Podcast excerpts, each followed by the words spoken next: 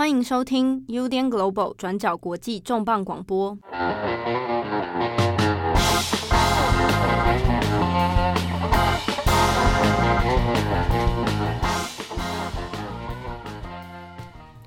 Hello，大家好，欢迎收听 UDN Global 转角国际重磅广播。我是编辑七号，我是编辑佳琪。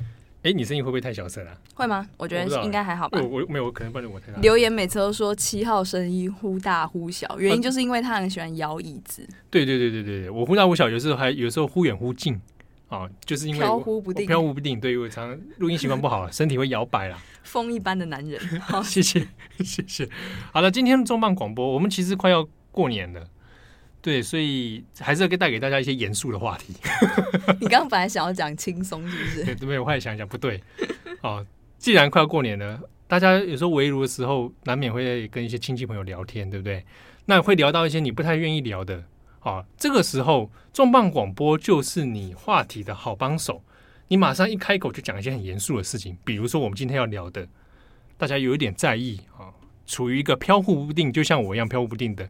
东京奥运这件事情啊，你就在场过年的时候跟大家来分析东京奥运到底能不能够办，怎么办，要不要办啊？那马上你的亲戚好友都会闭嘴。你在乱讲，怎么会变呢？好，今天我们的中文广播要来聊一下东京奥运哦。东京奥运原定应该是在今年二零二一年的七月二十三号要办。嗯，OK，那现在到现在为止，其实。能不能办，好像还在未定之天。那重磅广播呢？今天七号跟佳琪，我们两个来帮大家做一个设想啦。好，如果假设东京奥运真的会办，二零二一年七月二十三号如期举行，OK，好，那请问要怎么办？他办的方式有哪几种？那办下去会遇到哪些问题？我们这边来先帮大家做一些讨论啊。啊，那也顺便从这样的问题当中呢，来一一拆解这个东京奥运到目前为止哈，这个日本真的是蛮，我们可以说呃运气不是很好啊，蛮衰的。嗯，那到底怎么样解决这些难题啦？嗯，那之所以要现在来讲这个事情，其实也是因为最近的媒体有一系列的。报道也都跟这个议题是相关的，就是像是说，其实，在前一阵子刚好有一些国外的媒体报道，包括说《纽约时报》啊、《华尔街日报》啊，就是都有一些的报道在指称说，其实日本政府官员在私底下有承认或者是透露说，东京奥运会有可能会取消，当然也是因为日本的疫情的关系。那可是呢，在这两天，就是日本的官方和奥委会都突然跳出来，强烈的否认有这一些相关的传言。那像是在昨天，也就是二月二号的时候，东京奥委会的组委会会长，那同时也是日本的前首相森喜朗，他就有表示说，不管疫情的情况怎么样，日本都会举办这一次的奥运。那目前呢，日本也正在跟国际奥委会，也就是 IOC，正在密切合作。为的就是要让奥运可以准时的举办。那另外呢，奥委会主席巴赫他也重申说，这一次的奥运举办没有 B 计划，绝对会在今年的七月准时开幕。那这边有一个蛮好笑的事情，就是说，其实巴赫他上一次说奥运没有 B 计划，刚好就是在二零二零年的三月。那在那个时候呢，随着疫情在全球大爆发，很快就是他讲完说，哦，日本奥运一定会准时举办，在没多久之后就宣布直接要延期到二零二一年。对，这边帮大家稍微做一个回忆重整哦，二零二零年那个时候本来。呃，疫情在一月初开始各地都爆发嘛，啊，那当时就在讨论的是说奥运怎么办的问题。那时间是拖到奥运圣火在二零二零年三月的时候，那个时候要准备开跑了哈，那时候还大家很期待石原里美哎出现，然后后来后来他就结婚了。好，那那当时这个呃准备要弄圣火的时候，之前就宣布说要。延期啊，那就是刚刚佳琪讲的，巴赫当时本来还斩钉截铁啊，绝对没有 B 计划。对，那后来延期了，当然没有 B 计划，可能意思是说一定会办啊，那只是延期而已。好，那后来就出现了，大家可能如果有印象，东京奥运还做了一个宣传广告啊，东京这个二零二零 Plus One 啊加一啊，变成二零二一。好的，时隔了一年，也就在这个时候呢，二零二一年现在二月又开始，因为先前有几家媒体，其实有欧美的媒体掌握说一些消内情消息啦，说日本官员其实私底下有透露，就觉得不是很乐观哦，可能会取消哦。好，那当然，所以才会变成二月初的时候，包含森喜朗本人多次的，其实就跳出来说否认一定会办。啊，那天森喜朗还在日本媒体那边讲说，现在的奥运问题哦，不是大家讲的。办还是不办？啊，不是这个问题。好，现在大家不要再问这个了。问题在于我们要怎么办？啊，这个怎么办？意思是说一定会举行的，只是说怎么举行的问题而已。啊，什么形式？啊，什么样的内容？好，所以在二月初又开始变成有各方的讨论。那以现阶段来说，日本的相关消息哦，是说。应该会等到三月底的时候，也就是二零二一年圣火要准备跑的时候，来确认今年的这个举行的时程是不是 OK，要继续来跑哦，就是继续确定了二零二一年就是会如期在七月来办，所以还有一段时间啊。那但是其实这段期间里面还是充满着不确定性哦，呃，尤其是日本政府啦，虽然像菅义伟他自己有讲说这个。哎，不管怎么样啊，铁了心就是会办，但这边的态度其实有点就踩的蛮硬的，但他又有又有保留一个一个好像转圜余地，就是说，当然如果疫情非常严重，那好像也不是日本的的 责任这样子，非战之罪。对啊，就对于日本来说，当然也是蛮尴尬的啦。好，那既然如此，我们就顺着这个这个题目，我们来聊下去，就是好，如果就照着日本的计划，我们今天就是七月二十三号要来办，那。有可能怎么来办呢？比如说，第一个第一个状况好了，那个开幕式会不会有？哦啊，其实其实大家之前都会很期盼嘛，嗯啊，开幕式这件事情。那在开幕式之前，比如说像圣火好了，其实圣火这个这一次二零二一的，其实就还是有可能会因为疫情而有所调整的。因为像是在圣火是在去年的时候就已经来到传到日本了嘛，嗯、那在当时也是说三月的时候会开始安排那个圣火的传递路线，然后在什么时候会到东京啊什么的。在那个时候有一个蛮有趣的设计是说，圣火它刚当时是就是从希腊然后传到日本的时候是在宫城县，也就是之前发生三一地震的那个地方，嗯、然后他们预计也是要从宫城县，然后经过福岛，然后再绕出这一。这一次他们圣火传递的路线图，可是呢，当时就是因为疫情的状况取消了。那之所以会这样安排，当然是说日本很希望全世界可以看到他怎么从三一一复兴，然后到重回世界的舞台这样子。那只不过因为疫情呢，就是这一次圣火传递的路线也会有所改变，就包括说，哎，到底会绕进哪一些地方啊？然后会不会让开放让民众参观啊？就是这些也都是还在讨论的状况。对，而且。到二零二一日，今年的话，那三一一是十周年，好、嗯，所以它的呃这个意义好像又其实又格外重要了，啊，所以但但就是说，现在还是不确定到底要怎么跑啊，但是有可能可预期的大概是说，我就减少观观众的规模，我们让圣火就跑他的圣火就可以了。好，那一个是这个，那一个就是说开幕式会不会有？那当然就是有几种可能，有的话，那也会变成那。各国的选手是不是要进场？那是不是要再有表演？那没有的话呢？那当然就是另当别论，可能就要再去 cancel 掉一些，比如说赞助播出啊、转播啊等等。好，那我们这边就谈到了一个问题是选手。嗯，如果我们奥运还是会举办，那当然最重要的主角们其实是选手了。所以选手现在要面对第一个问题是：好。呃，要去参加东京奥运，我要不要打疫苗？嗯，那这个疫苗的问题，其实先前大概已经有一些有一些讨论哦，比如 WHO 有先跳出来说，诶，这个运动员其实不算是优先施打的对象。好，那可能没有办法说马上就就帮你安排好这件事情哦。好，那另外是说，这个如果到了六月或七月。啊，准备已经要开跑的时候，那再来全面都已经施打过，那是不是保证运动员就没完全没有感染的风险啊？现在这个就也还不确定。那就是刚刚讲到，除了疫苗之外，其实隔离也是一个问题。就尤其说运动员他们来这边要比赛的话，那在隔离期间，他们的一些饮食啊，或者是他们训练计划什么的，这边要怎么处理？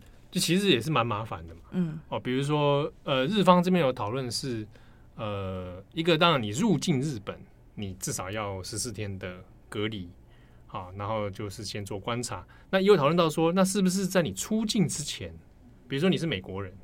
我出境之前就先做自主健康管理，可能七天，甚至有的提案是说先十四天啊，然后再出境，然后再飞日本，然后再入境十就在隔离十四天，这样就一个月，哎、欸，超长的，嗯，对不对？假设我们就真的说最严格的状况，出国前十四天，然后入境到日本之后再十四天，嗯、你看就就二十八呃二十八天就过去了，嗯，二十八天这样这样子对选手来说。其实有很多的麻烦啊，比如说我隔离期间，我可不可以做训练？对，我可不可以做什么样的管理？那会不会导致我的体能有些受到影响？嗯、啊，那或者我的心理状况啊？隔离其实也不是那么非常快乐的事情嘛。对，对啊。那那个状态之下，会不会因为这样而影响了我后来的赛事表现？那这些东西、这些考量就会变成运动员会担心的。那甚至会引发说，哦、啊，我。这样，那这样子，今年这样还来参加吗？这个好像会不会我个人成绩都会受到一些影响？或者我相反的，因为这个比赛而让我的体能更消耗，嗯，那可能会变成我我职涯的一个损失，对啊。所以光是隔离这件事情，好，如果真的办了，那隔离就是一个问题了。那你刚刚讲了说住哪里啊？嗯，也是一个麻烦啊。就是住选手村的状态之下，好。那他的饮食，然后在选手村怎么再去做一些医疗资源的调配，或者是隔离期间哇确诊，就会发现阳性，嗯，那这个村落这个选手村怎么办？而且会连带说，那后面的比赛日程又怎么办？嗯，对，所以啊，如果能确保是是不是大家就在更提前、提早先入境做好隔离，这样才能后面有一个呃预留的时间点，对，万一有人。有人确诊的话，那后面的日程还可以再做一些调配。所以整体来说，他其实遇到的状况蛮多的。好，那呃，选手村像之前选手村，其实有些地方会有团体住宿嘛。嗯，那团体住宿在这一次里面就会变成又是另一个问题。对，还有团体吃饭的时间。对啊，好，然后就就就是蛮麻烦的。好，然后在中间里面要不要限制？因为他如果他是外国人的话，日本现在有几个讨论是蛮。蛮当然是会针对外国人说，那他要不要限制他的出入场所？嗯，就是可能你是选手嘛，那你除了限定的几个场馆跟比赛之外，要不要针对你，比如说你不要去观光哦，私人时间也要管？对，就是说，或者说你限定你的活动区域，嗯，好，那这个东西就会还是会涉及到，比如说。可能人权对啊，或者说防疫需求，而且如果他已经就是检验是安全的，但你还限制他不能到其他地方去，好像就有一点就争议，对，就会争议嘛。哦，好，那这个等等等来说，就是说就运动员个人来说，光是隔离这件事情就是非常头大了。好，那再来就是说，好，假设我们现在这一关也过了，嗯，隔离也过了，OK，选手真的都来参加了，那参加奥运的另外一个问题。就来了，就是到底要不要开放观众？嗯，啊，到底是有观众的比赛还是无观众的比赛？就是像《华盛顿邮报》他们最近有一篇分析，就是在讲述说目前要处理的其中的好多个问题。那其中也有一个很严重的部分，就是说，那这次奥运的比赛到底观赛就是观看比赛的形式到底是什么？是说你要在开放门票贩售吗？还是你要线上观看？因为这也都会影响到运动员的表现，或者是整个整个奥运的活动跟收入的状况。对啊，比如说呃，有观众的状态啊，第一种情境有观众。那这有观众可能是有限流名额啊，大家维持社交距离的方式，像就像现在有一些比赛是这样嘛，那就缩减规模啊，可能把假设本来开放一万人的，直接砍半面五千人，这样类似像这种啊，人员缩小。可是这种状态之下，其实他还是又回到另外一个问题，那这些观众，呃，如果是老外的话，外国人的话，其实他要入境或什么也很麻烦，嗯，对，比如说我要去 提阴阴性证明，嗯，或者我又要自主隔离，好，那。我是不是有狂热到真的会为了这件事情就来？啊？那有可能就是说，因为因此这样导致观光收入，对，或者是不愿意来的人就变多了。嗯，好，那这是一个。那或者另一种就有观众，你刚刚讲的，比如线上观看，嗯，比如说就像之前那个日本影展，它线上变成线上展嘛，对，我买或是很多演唱会现在都是用线上观看，然后卖票的方式。哎、欸，对啊，哦，我线上买票，然后我有一个特殊的方式，然后就可以线上来观赛。好，那这也是一种。一种方案啦。那场比赛的时候，就有很多那个弹幕 跑过去，让我自己想象，就像在看那个 Nico Nico 的时候，就有很多弹幕，对啊，会有很多弹幕，弹幕这样飞过去，这样。哎，我相我相信会有哎，其实这也是一种，也是一种一种蛮现代或者蛮符合当下状况的一种方式。弹幕这样飞过去，这样子对。好，那到时候是不是要 Nico Nico 来转播？哇，那这个权利，这转播权这件事情又要又有的谈了。主要是其实还有个涉及到麻烦，就是如果线上观看，那那个赞助商或者转播权，嗯，哦，这件事情就又是一个蛮麻烦的啦。然后，好，另外就是说，如果现场是没有观众啊，你可能是线上观看，或者是真的不开放观众，最极端的状况是连线上观看都没有，应该是不会啦，嗯。应该，我我如果现在连线上观众，那就是没有钱，不不太可能。就是那就是一个无人知晓的比赛运动，在那还有发生过吗？哲学问题，对对对，在世界的某处发生的吗？有一群人正在游泳，你很烦。啊，这应该会理论上在大不了就是会有线上观众，可是现场可能会没观众，对不对？就是日本常讲的无观客比赛啊。好，可是这无观无观众比赛哦，你刚刚讲到一一点蛮重要的。会不会对选手产生影响？比如说，如果因为对有些选手来说，哈，现在在奥运的相关赛事讨论上面也有，其实有特别讲到选手的心理状况。嗯，呃，有一些选选手会反映说，在比赛当中啊，如果都没有观众，其实有可能会影响到他，让他的表现变得比平常更差。大家会想说，哎，没有观众，你是不是压力比较小？因为大家都在看我，我不要。那是我们这种人吧？很多球员或者是选手都是明星呐。啊，对他可能他们很，对，他会说我被我被我被注视的哦，好讨厌，对不对？好，没有没有，很多选手是反映说，他其实在这种现场有观众、有呐喊、有加油声、有人在注视的状态下，他的体能表现会更 OK。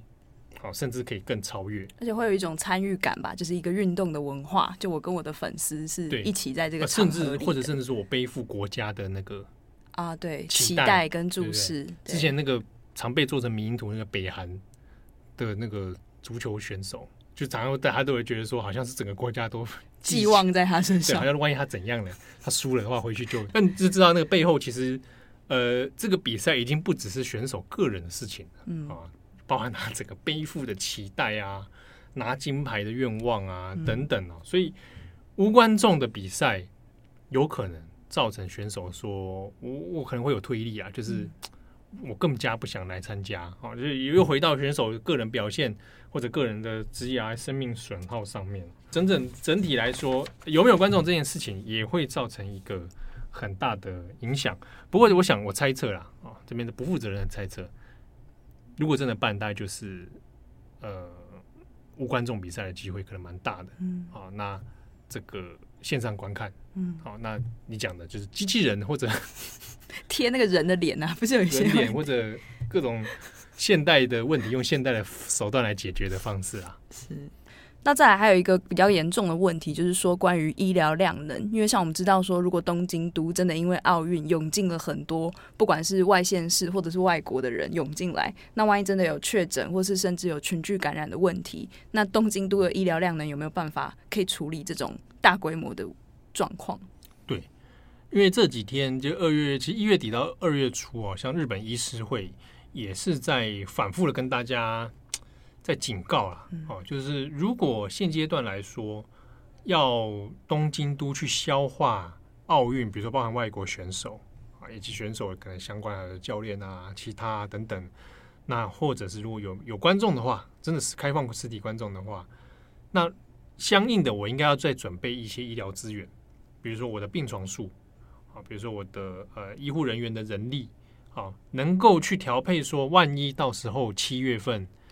有选手感染，或者是发生群聚感染的状态之下，那东京可以去做一些消化。但日本医师会的想法是说，现在这段来讲，这个不大可能啊，以以现在要消化自己东京内部的疫情状况来讲，就已经非常吃力了啊。那所以要应付到七月这样的情形来说呢，现阶段是太难了啊。所以现在，尤其说现在东京也还是在紧急事态的状况，对，因为紧急事态又又延长嘛，到三月。嗯、当然理想上会觉得说到三月七号之后，应该是不要再延长了，疫情应该是会预期是会和缓。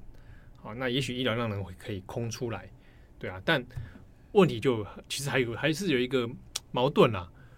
理想上其实应该不要用到这些医疗资源，嗯，就到时候是一个人都不要有人确诊的，嗯，不会再发生群聚感染。你等于是万一发生了，等于是说你疫情因为赛事而本来控制住的东西又在爆发，嗯，那就是最糟的状况。对啊，那就会又会变成说啊，我因为奥运导致日本国内状况又在更严峻哈，所以就。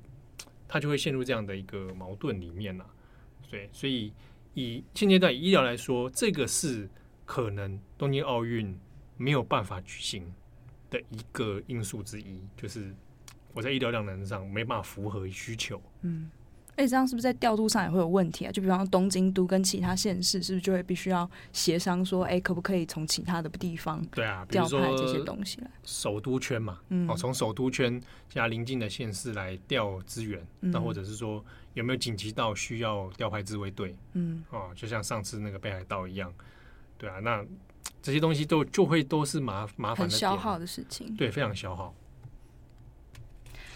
那另外还有一个问题，就是在于说，刚刚我们前面提到有这么多的状况，比方人力调度的问题啊，资金调度的问题啊，或者是甚至说，诶，连奥运选手过来都可能会遇到一些很多政策上面的安排的问题。那为什么就是奥运一定要很坚持这样办下去？就有人可能会猜测说，诶，是不是这件事情就是跟奥运里面牵扯的牵扯到的很大笔资金，或者是说很多的赞助商的压力有关系？那其实有蛮多报道都在从这个角度去切入的，因为像我们知道说奥运的几个资金来源，就除了门票啊、转播权利金啊，那最主要也是包括于商业广告和赞助商的投资。那像是华盛顿邮报，他们最近就出了一个报道，就在讲说这一次的奥运里面最大型的赞助商，像是可口可乐。或者是 Visa Card 这些全球集团，其实呢，他们过去每一届奥运都会赞助，而且都是非常大笔的资金哦。就是说，光是每一届他们投入的赞助金额都有可能超过十亿美元。也就是说，每四年付一次这个十亿美元，就是为了争取可以在奥运上面有曝光的机会，就是印上那个 logo，或者是在场上帮你们铺那个可口可乐的那个横带，光是这个就可以到十亿美元。那另外呢，还有各国的本土产业，他们也可能会在奥运举行的时候，为了要争取这个爱国的形象，或者是争取在自己日本的观众面前曝光，来做很大额的赞助。就像是这一次的日本奥运，就有朝日啤酒，就是 Asahi Biru。或者是这个 Asics 运动鞋，就是亚瑟士运动鞋，一个日本的厂牌。那这些赞助商呢，在华盛顿邮报的这篇报道里面就有提出说，总共有六十八家像这样子的日本自己的赞助商。那他们总共也募集了超过三十三亿美金的资金，要来赞助这一届的日本奥运。那这个三十三亿美元呢，也打破了奥运有史以来最高的赞助商纪录。啊，殊不知就延期了。对，就殊不知就延期了。但是他们吸了非常非常多的钱，想要来这个奥运会上做赞助跟曝光。对，那像前面提的这这几家，有一些很多都是长期合作伙伴嘛。啊、嗯，那这个哎，转角国际，我们过去在应该是二十四小时还是镜头背后，好像二十四小时啊，有有讲过一篇，就是赞助商的运作逻辑，它有分那个等级的。啊，那。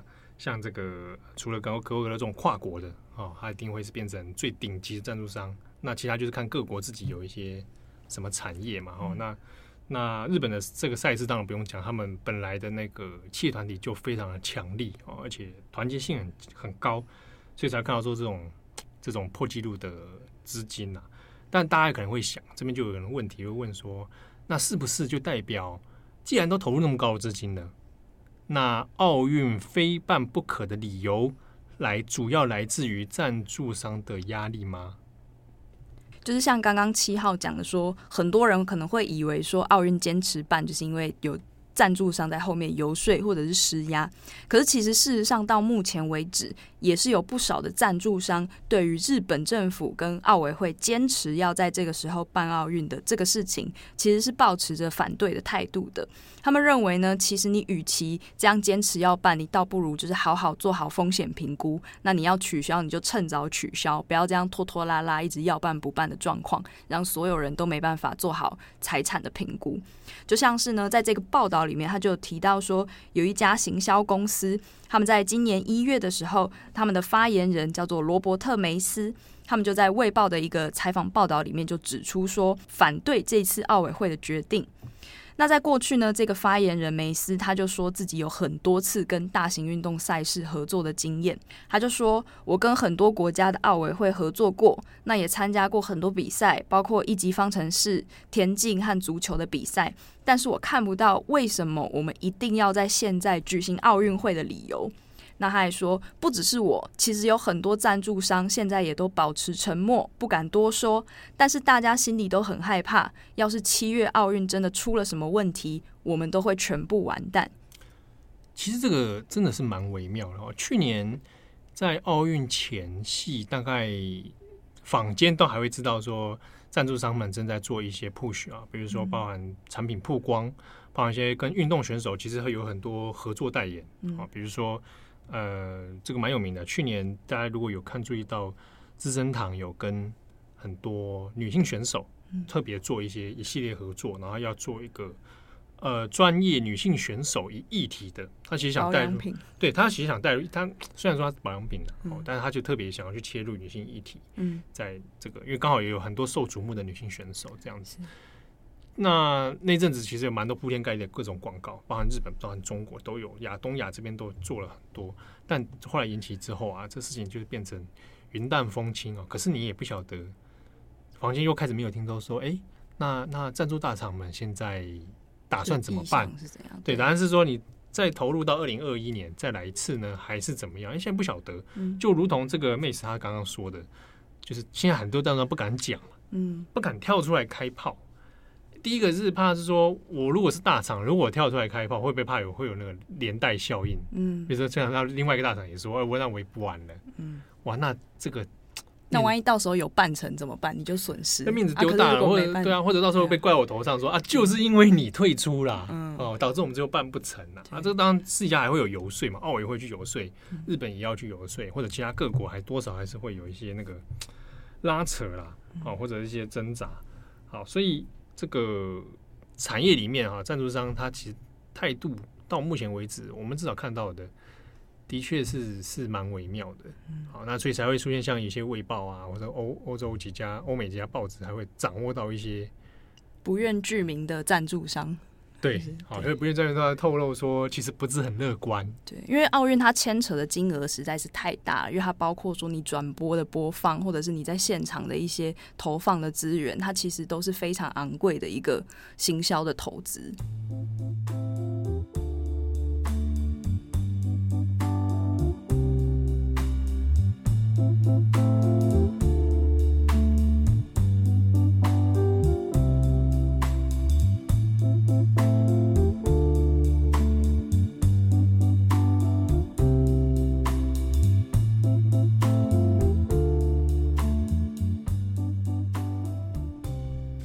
那另外，在《卫报》这篇报道里面，他也有提到说，为什么这次奥委会的立场会踩这么硬？其实呢，巴赫就是我们刚刚提到的奥委会主席，他之所以这么坚持要举办，其实呢，也是因为奥委会他们正在面对一个很强大的资金压力。整个奥委会的组织，他们有百分之七十三的资金来源都是依靠贩卖奥运各种比赛的转播权利金来当成收入的。那也因为奥运已经延迟了一年，所以呢，这一次东京奥运如果最后决定取消，也就是不办的话，那对于奥委会本身，就这不是日本政府哦，就是对奥委会本身就已经会造成了二十亿到三十亿美元的整体损失，也很有可能会影响到未来奥运的举办的状况。对，那回过来，如果除了奥委会之外，哈，我们来看日本他自己面临到的。跟赞助商有关的压力，这的确是存在的哦。主要还是在于说，在日本的状况而言呢，有许多的在地企业啊，日本的企业，它其实跟执政的自民党本身的关系还不错啊。我可以说，它的比如说赞政治献金啊、赞助啊，哦，是关系蛮连蛮连带的。那之中还有就是，呃，自民党会感受到压力的是呢，呃，本来因为预期是奥运可以带来很多周边经济效应啊，比如说呃住宿旅馆啊、观光啊、饮食啊，哦，各方面等等。或者一些地方的企业啊，哦，这个会带来一些效益哦。那这一些企业团体、地方的，它会有一些产业联合的组织啊，或者是协会等等。这个对于自民党来说也是很重要的票源，也是很重要的资金互动的一些团体哦。简单来讲，呃有些宗教哦，有些金主啦。所以在日本的讨论里面，也会认为说，自民党在这一件事情上面。其实呢，受到的压力蛮大的，哦，所以如果万一贸然的就说取消，那后面的政治效应跟经济效应恐怕会让他吃不完兜着走了，哦，所以压力相当巨大。所以你这样综合比较下来来看，这个要继续举办那个压力来源大概就蛮清楚的。可是就是有又有矛盾，是觉得说有些赞助商会觉得，如果真的不办的话。那不如早一点停损，嗯，对，因为现在大家也不敢讲，万一出现一种情况，就是拖拖拖拖到他五六月，嗯，就跟你说啊，又不办了，啊，不办了。那对有些赞助商会觉得说，那我不如早点就停损，嗯，早一点确定更好。嗯，可是在日本政府角度上，也可能会觉得，如果太早确定，我反而会把自己这个作茧自负，啊，所以就是拉到后面一点。这是不是日本决策的一种常态啊？就是日本政府做决策，嗯、好像他们在防疫政策上也都很常有这一种。对，有有是有是有被大家有是有被一些日本的评论是有这样子讨论啊，在这些事情上面显得很被动，嗯、然后显得又决策不够明朗啊。像比如说之前我们有讲到那个呃，日本要不要针对违反防疫政策的人进行实质的处罚？嗯，哦，罚款等等。后来本来过了，然后后来又在自民党那边又被把它推翻掉，就就大家会觉得说，那好像没有一个中心主轴，瞻前顾后的感觉了。但不过，假设今天就算不是东京奥运好了，在疫情之下，今天是别的国家来办，恐怕他面临的压力是是差不多的啊。而且，诶，说真的，这还也不是各国，呃，不是一个国家自己的问题。就像我今天日本的防疫做的很 OK，但如果各国的状况很糟。那可能怕选手自己都没办法出来的状况下，大概也很难。那刚刚前面有讲到说，因为奥委会他们有自己的资金压力的状况，所以变成说，哎，这次奥运好像被压着，说一定不得不办这样子。那其实呢，根据奥运官网，他们一月二十八号的公告，也已经开始在做相关的选手的工作了。那根据这个公告呢，就写到说，目前已经有六成的各国参赛的运动员名额都已经确定下来了。那接下来的百分之二十五将会在这几个月之内都确定下来。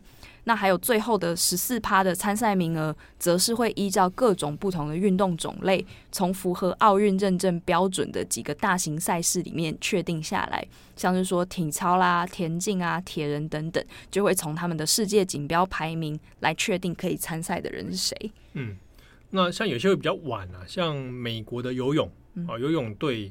会到六月再做分梯次去做选拔，那那个也是因为它有疫情关系，所以有有点延后了，后对吧？那之前美国特游泳会特别关注，是因为他们名将很多嘛，嗯、那也是奥运里面收视率算是蛮蛮高、关注度很高的一项比赛。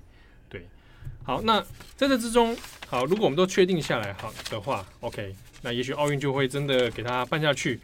但是呢，我们再来讲一件事情，就是除了这个二零二一年七月来办之外，如果我真的要再办，还有没有别种可能？比如说再延一期一次，再演要演到什么时候？演到下一届奥运这样？哎，这也是一种，也是二零二四。哎，也是一种办法哦。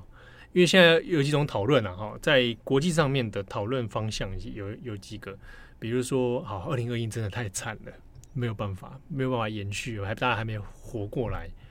好，我们就延到二零二四。哦，那二零二四原本是哪一国要办？巴黎。哦，那巴黎要怎么办？一起合办？没有，巴黎延到二零二八。那这样不是所有国家都被延后？对啊，所以二零二八是洛杉美国洛杉矶哦，那就 洛杉矶是往后，嗯，对，或者是说你刚刚讲的那个二零二四巴黎东京合办，然后两个场馆飞两边，然后然后就会衍生更其他的问题，比如说赞助商，赞助还是一样，赞助商怎么去谈那个那个权利金转播等等，但就是有人会讲说，哎，那。这不失为一个办法啦。对啊，就与其冒大家就是都得病的风险，不如就是对。那主要还对，那主要真的是还是在于说，到底疫情的状况哦。那那那现在看起来又不是非常的乐观，或者说疫苗的成效是不是能保证大家都安全，这也是一个问题。那或者大家有人在想，就是因为现在目前奥运确定的是二零二四是巴黎，嗯，然后。这个二零二八是美国洛杉矶，那现在空着的是二零三二，在下一届，他就说那那不然东京取消，我们改成去争取二零三二，二零三二十年后 听起来好久，就十年后嘛，嗯，十年后那个菅义伟可能也呃已经 就不是他的不是他的事情啊，对啊，可能可能不是他的事情，他不知道还在不在啊，嗯、哦，然后那森喜朗可能也是已经 我不晓得不晓得，搞不好他可以活很久了，嗯，对啊，所以这几个。状况看听起来又好像好像不是很很确实啊，而且真的如果要确定要要再演的话，那大概也要等到时间点，可能要三四月以后再才能够有办法确定了。嗯。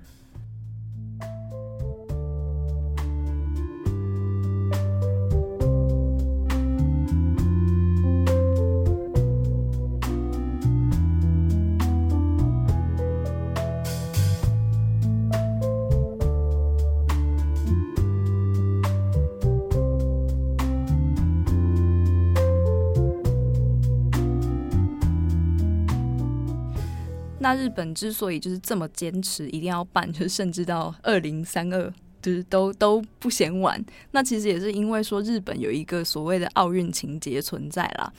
因为在过去，日本其实有三次申请奥运的机会，但是也有一个所谓叫做奥运魔咒的东西。就是日本其实最早第一次申请奥运成功是在一九四零年那个时候的东京奥运。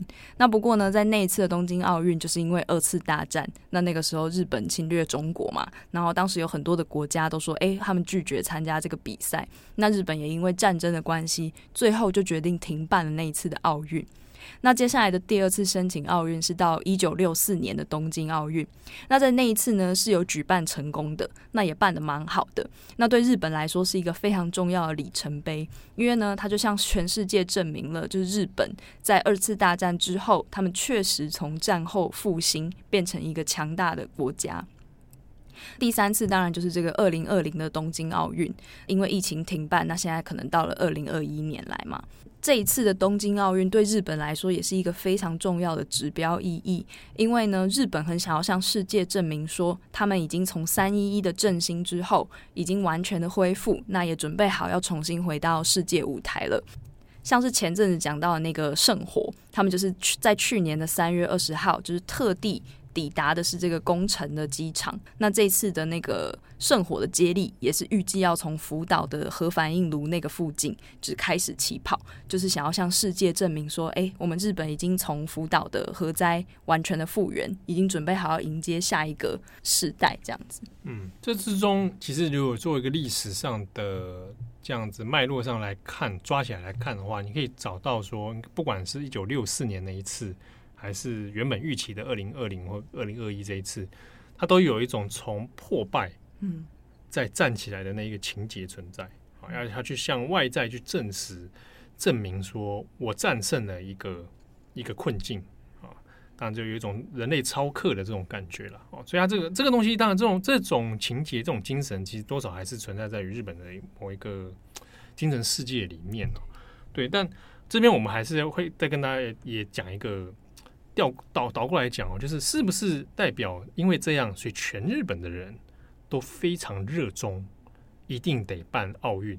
好，那这个就是那个盲点。虽然政府蛮积极的，然后也试试图说从奥运里面去去凝聚一些国家文化，然后去向外展现一些国家实力哦。可是就东京奥运这次来说，不管做了几次民调，随着疫情的升升级啊，随着延期的事情。到二零二一年一月份的统计，都还会发生超过六成以上的民众是反对了，说再办东京奥运哦，甚至是说觉得干脆就不要办，劳民伤财，然后又有疫情的风险，而且你可以还看出有一些地方是会有那个区域差别，比如说关西跟关东就会有差，关对关西大阪、京都来讲，就觉得说那个是那是东京人的事情。然后花纳税人的钱，跟东京人的事情，跟东京人搞成这个样子，嗯、对不对？那还要我们大家这么一起这么一起痛苦啊！然后你说对其他地区来讲，它就会有那种在地的情节啦，哦，所以它不像不像某些国家，你知道，某些国家 很全国上下一心，哎，全国上下一心，对不对？都要变得非常的啊，爱国啊，啊，非常的怎么样？哦，对，绝对不是在说中国啊，不是，那就是它会有那个这样的差别啦。所以这个东西你就会看到说，它在推行上面，日本都出现了所谓那种奥运疲软、奥运疲乏，就是不要再跟我讲这个事情了。我现在对这个议题已经感到很疲乏了，干脆就收一收了啦，一翻两瞪眼啦，赶快结束这一切吧，就会有这样的民情舆论出现了。啊，那另一方面，其实还有一个事情是，本来一个日本的企图啦。二零二零是东京奥运啊，二零二五是大阪的世界博览会，大阪万博，嗯，那就是复复制当年一九六零年代，也是一九六四年那个东京奥运，然后后来就是世世界有名的大阪万博嘛，就是那个太阳之塔那一届啦，对。那原本大大阪也的确申请，我也想要你的大头贴，现在有一点那个，哦，没事，那个本来真的是大阪也申请二零二五了嘛，对，那个 logo 都出来了嘛，就是一群。有机体组合的 logo，好，那个二零二五也确定，所以本来盘算是这样，好啊，现在看起来好像又有变卦了。但是二零二五的大阪再办一次世界博览会，这一点倒是目前还没有特别的风声，因为大家原本预期这个二零二五应该就没事了。嗯、好，所以还早啊，先观望一下。对，先观望一下，那个还还还有的去处理哦。所以眼前的应该还是在于奥运这件事情。好，那。我们再回过头来，最后再来讲一下，如果东京奥运哈来继续办下去的话啊，二零二一年继续办，那我想可预期的状况就是它会有一些变化了，无观众啊，然后防疫的处理，然后赞助商的规模、资金会相应的做一些缩减。好，那即便二零二一办了，它在政治意义上面的确是有一个符号，就是。疫情的状况之下，我们真的还是完成了一个国际赛事啊！它冒了很大的风险。那或者如菅义伟所说，这是人类战胜病毒的证明。嗯，真的是这样吗？我自己是觉得这句话本身、嗯、本身就是一个战败的战败的话语啦。好，那以后啊，我们就如果再看二零二一这次办了以后，那以后未来的奥运恐怕多少还是会因应这一届的状况而发生一些改变。比如说，赞助商的资金规模也许会缩减了啊，那因为包含可能观众的问题，所以赛事整体来说会不会就变得不像过去那样子那么的庞大啊？或者是变成多地合办？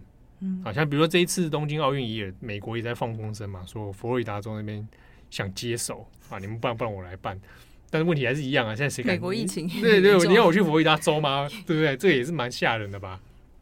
或者变成，呃，假设以二零二一情境，呃，首尔、北京、东京，啊，那如果在有北京状态，可能就不会有台北了，哈。比如说多地合办、区域型的合办，好，会不会是一个分散风险或者分分担压力的方式？哎，也不一定。那或者我们再看，呃，可预期的将来五 G 的普及之后，嗯、那也许卫星转播这件事情就不再那么重要。嗯、那五 G 的普及是不是会变成，嗯？让整个观看的方式更快速、更无距离啊！那用这个方式来取代掉现场观看这件事情啊！不晓得啊，因为现场观看也有现场观看的那种独特的气氛啊。你说要像 Perfume 演唱会那样子？Perfume 啊，哎，三 D 投影，三 D 投影啊！我觉得可预期的将来，日本人感觉会做出这种事，哎，很有可能哦。三对不对？我讲我们可预期的将来，在 Cyberpunk 的状态下，搞不好我们都可以最后三 D 投影方式参与。参与参加比赛，哎、欸，对不对？这个就看看马斯克跟贝佐斯帮个忙喽？是不是？好，那感谢大家的收听，我是编辑七号，我是编辑佳琪，不行，我还是想要讲一件事啊。对，就是二零二，就是 我还是想要讲一件事，就这一次奥运还是有一个让我哦很期待的 不是，不是，我以为我以为你要讲什么？好，你讲。对，你以为我要讲跟你一样？对对对对，好，没有，我等下没有了。我只是想说，就是这一次奥运还是有一个让我还蛮期待的东西，因为就是在过去他们的预告片跟他们的行销一直都做得很好，我有去上他们的那个 YouTube 官网上面去看，他们有很多可爱的小单元。对啊，像他他他之前都前面前置的一些各种跨界合作，对，比如说他跟那个野村万斋，我超爱。然后还有他们的音乐总监是追名林琴嘛，然后还有他们上次在里约的那个。结束的闭幕式有放他们的预告片，不是那个安倍晋三变成那个马里欧，对，就是我就觉得日本在结合他们软实力上面很厉害。对啊，而且我必须说好了，那个延期的那支预告，嗯，二零二一那个那个 Tokyo 2020 Plus One，嗯，这个我就觉得哇，你真亏你想得到这这个 slogan，嗯，蛮厉害的，形象那个影片也做的很感人。这就是现实，但现实是很悲惨的啊！是这个日本政府的错。但是那一支形象广告，我会觉得哇，做的很好，不错。你们的实力真的是够强。对啊，他们的 YouTube 影片上还有那种就是用涂鸦，因为日本动画很厉害，他们就画很多像是藤子不二雄风格的短片，都在告诉你用一分钟认识一种运动，就什么一分钟认识跆拳道，他就用画动画告诉你跆拳道规则什么。那个那系列很可爱，大家可以看。对啊，好，当然。期待越高啊！哎，就是看这个看一看，搞什么？对不对？那最后源头我要怪那 coronavirus，是啊，新型冠状病毒是不是？我就怪它从哪来的？武汉肺炎。哇哇哇哇！这样讲，我们这一集要被这个这个呃这一些留言灌爆，留言灌爆说我们武汉肺炎。是好，那感谢大家收听，我是编辑七号，我是编辑佳琪，我们重磅广播下次见。但是在结尾这边，我有话要讲。近期的重磅广播哈，还有我们的 Daily Podcast，偶尔会收到一些留言哈，当然还有很多的听友在支持我们啊，也认同我们一些做的那些内容，然后会跟我们互相做一些讨论啊，甚至一些回馈哦。但之中，身为编辑七号的我啊，毕竟也算是广播这个这个广播系列的资深广播人，最近很流行这个词，我不是资深广播人，不要乱讲，不要乱讲啊！我不是资深广播人，但至少我在重磅广播刚开始。我我加入转角的其中一个任务就是弄广播这件事情嘛，哦，那近期呢，其实有注意到一些蛮不友善的留言，他会留在 Apple Podcast 上面，主要在 Apple Podcast 啊，那那些留言有涉及到人身攻击，而且会攻击我们的新编辑，就是佳琪啊、慧仪啊等等，那比较少攻击我跟郑红啦，可能是老屁股啊，呃，你这样讲，那可能会针对是女性。而不会针对男性，或者他比较怕怕男生的声音。但这之中有些留言里面，其实我看了非常生气，是因为他会谈论到我们的议题选题跟我们的编辑所讲的一些专业的内容哦，尤其特别是针对性别、针对女性。比如说之前我们上一集在讲日舞影展，大家如果听回去听日舞影展，应该有注意到我们在日舞影展里面有也花了一点时间去着力于日舞影展在女性议题上面的前卫性哦。那中间其实也有听友注意到，呃，比如说像我个人，我个人在里面其实也谈了蛮多对于女性政治正确这个问题的一些反思，我甚至有去批判。但是有听友会来留言去攻击的，不是攻击七号，而是去攻击佳琪。他们可能觉得有性别议题都已经是我讲的，对，已经出现这种 刻板印象哈。那这之中，当然，其实严格说起来，这一些不友善的言论，甚至是人身攻击的言论。或者毫无逻辑根据的言论是极少数，但是这些留言是会对人造成伤害的。而且对我来讲，我身为重磅广播还有 Day Podcast 长期这样做做的一个编辑来说，我会很困惑的是，如果你是长期收听转角国际内容的听友，你怎么还会有一些这么不专业的想法，这么没有逻辑的想法？好，去批评说重磅广播的内容。啊、怎么都是好像都都要扯性别议题啊，真是让你大开眼界。我是不知道你的眼界到底开到哪里去，啊。我们做的每一集的内容，不管是新编辑还是旧编辑，我们多少都会看议题。如果他有适合做的性别议题，我们都会依照我们的专业来讨论。转角国际一直以来都是如此。好，所以我对于一些呃针对性的言论，其实是感到非常不满的。好，那。在这边也其实当然也是跟听友做一些分享了哈。我们在做每一集内容，每一位编辑其实都有一些各自的专业，而且我们也会互相讨论，互相做一些选题。包含日舞影展这一题，其实是郑红跟我们后来自己决定的，然后我再来由我跟佳琪来搭配。哎、嗯欸，好适合那个迷音哦，就是去跟他讲啊，不要跟我讲，俗辣。对啊，就是那个贴。你来，你来讲我啊，你来骂我啊，对，啊对不对？我看看是你懂女性主义还是我懂女性主义，对不对？我怎么？我唱讲脏话。不过我们的题目确实也都是在编辑会议上有团队一起讨论跟一起决定的。所以如果很单一的归类说，哎，这个东西色色的一定是七号提的，或者哎，这个东西很女权很左交，一定是我提的。就这样的想法，其实也是你不是很理解一个新闻编辑是他运作的逻辑。重点是我谈性别议题又怎样？里面有人说啊，你是不是针对异男？我以前也被骂过哎，你说七号在 Daily Podcast 上笑异男的婚姻。我就一男怎么样？我是一男，我不能笑一男的婚姻吗？我不能嘲笑你的一男吗？对不对？好，我我难道不能去讨论这些议题吗？重点是不在于选题的那个，重点是在我们怎么去谈论，怎么去分析，怎么去剖析。